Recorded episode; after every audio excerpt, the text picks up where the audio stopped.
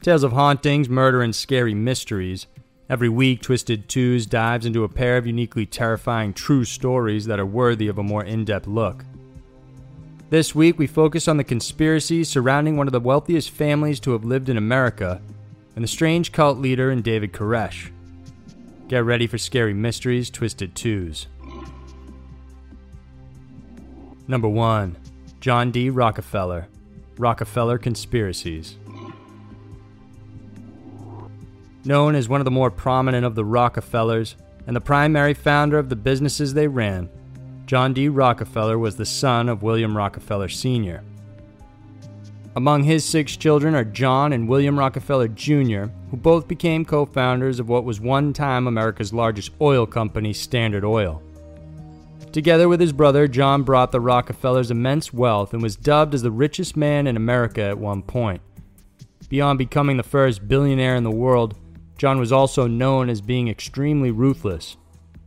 When they first started, Standard Oil was one of 27 refineries selling oil in Cleveland, but John soon devised a way for Standard Oil to eat up the competition. He forced and bribed railroads to give him kickbacks and rebates whenever any type of oil was shipped on their freights. This included his own and any competitors, so the more they shipped, the more money he made. Because of this, he managed to lower his prices considerably, running his competitors out of business. His reputation for being cunning only grew over time. By 1881, he nearly monopolized the petroleum industry in the United States. After that, Standard Oil then expanded all over the world. The company got so big, an investigation by a Senate committee was launched about their shady business dealings. Eventually, they were ordered to break up the company, and it was divided into eight smaller ones. However, they eventually consolidated and are all the big names people today are more familiar with ExxonMobil, Amoco, and Chevron. Soon, John turned his attention to philanthropy. He created various organizations like the National Education Administration and General Education Board. They funded Planned Parenthood, Population Council, and even created their own schools. They also built the World Trade Center buildings and donated the land to the United Nations. John had gotten so powerful that it's said if he ran for the presidency and won, it would have been a demotion. It wasn't just John Rockefeller Sr. that made a name for himself. Soon his children would do the same. Winthrop Rockefeller was governor of Arkansas, while Nelson Rockefeller was governor of New York and eventually became the vice president to Gerald Ford. Then there's David, who was a clear favorite from the onset. He was the one that flourished in running businesses handling finances and philanthropy. He went on to become chairman of Chase Manhattan, the third largest financial bank in the world, and considered the most influential. Because of their strong power, it's no surprise John Sr. and the rest of his brood are hounded as part of various conspiracy theories. The most persistent of which is that they're trying to create a one world government dubbed as the New World Order. It states that behind the scenes, the Rockefellers have conspired with other powerful leaders to create a unified society. They also created the Trilateral Commission and the Bilderberg Group, which involves a lot of heavyweights in the world of politics, finance, and business all over the world.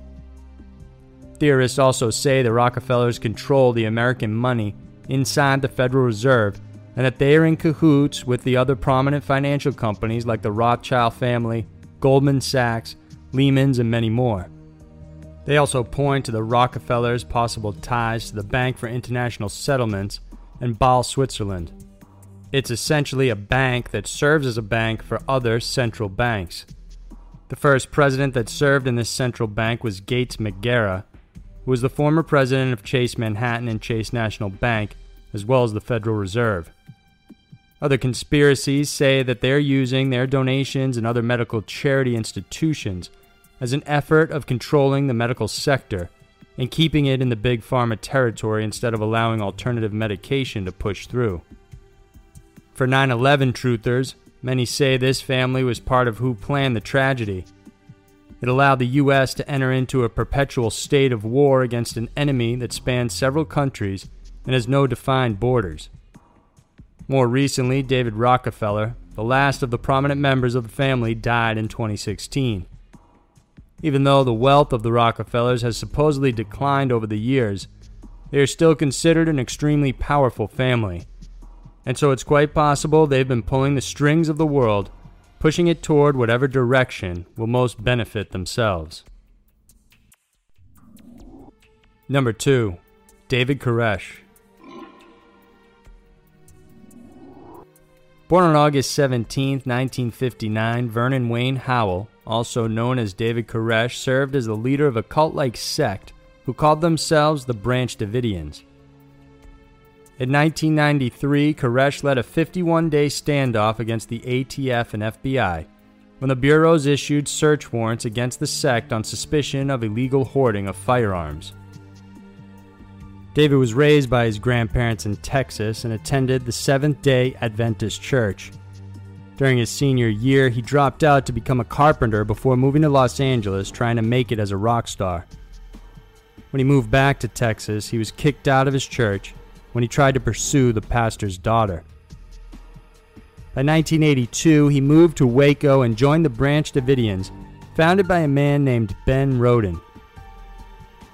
Roden studied under Victor Houteff, who was the leader of the original Davidian Seventh day Adventist group.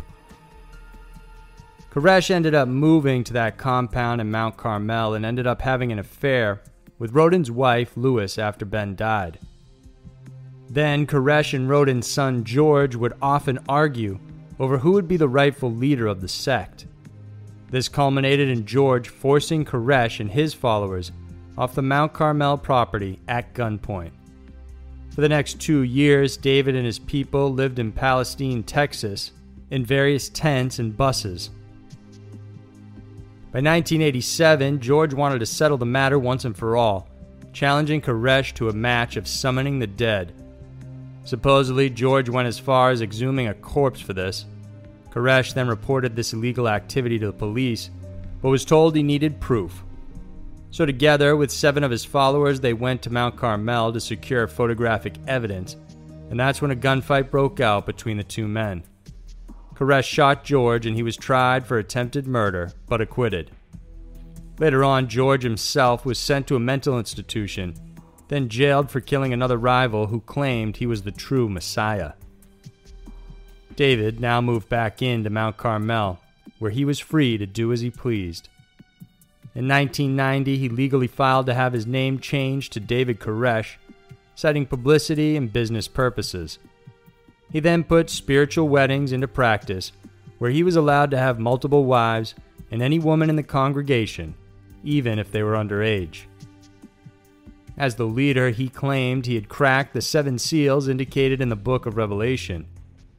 It was here that he announced that God wanted the Davidians to create an army of God leading them to stockpile on various weapons. Soon, a chief deputy of the McLennan County Sheriff's Department informed the ATF that a UPS representative had called him reporting possible weapons in the Mount Carmel compound. The driver described that a package had broken during delivery, and he saw various firearms, including inert grenade casings as well as black powder. The following month, a formal investigation was opened, the ATF agents tried to speak with Koresh but were unable to, so they set up surveillance instead. After a thorough research on the gun acquisitions, it was found the Davidians bought all of them legally, and this included semi automatic weapons. The warrant, however, was specifically released on the basis they could be purchasing guns legally, but then illegally modifying them, since automatic gunfire from a machine gun was heard from neighbors. So on February 28, 1993, the ATF raided the compound. Even though Koresh was aware it was coming ahead of time, everyone chose to stay, and he told his followers to arm up and take defensive positions. A four hour gunfight ensued between the two groups, resulting in the deaths of four ATF agents and several Branch Davidian members. Even when a ceasefire was reached, Koresh and the members refused to leave their land. Then the FBI took over the operation. At first, negotiators convinced him to let the people inside, particularly the children, leave. He let several of them go but refused to surrender.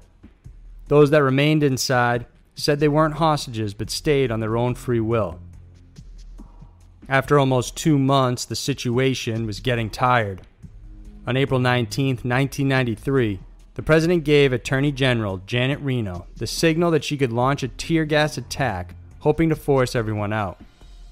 The Branch Davidians retaliated with gunfire, and the FBI responded with pumping massive amounts of tear gas into the buildings. At some point, a fire broke out, the origins of which are still disputed, but there's no dispute that fuel was poured around the complex by someone inside, causing it to intensify very quickly. Barricaded in the church building was David Koresh along with 80 other members, 22 of which were under the age of 17, and most of them died in the fire. During the autopsy, even though the FBI did not fire weapons that day, 20 people and 5 children were found shot, and one 3 year old stabbed to death. Koresh was found with a gunshot wound to his head, likely inflicted by his right hand man, before he turned the gun on himself and then committed suicide. So they were two of the most mysterious and strange stories around. The world can be a crazy place, and Twisted Twos is sure to show you why. If you enjoyed this video, then please remember to subscribe to our channel. We have many new Scary Mysteries videos every single week that we know you'll love. Thanks for watching, I'll see you next week.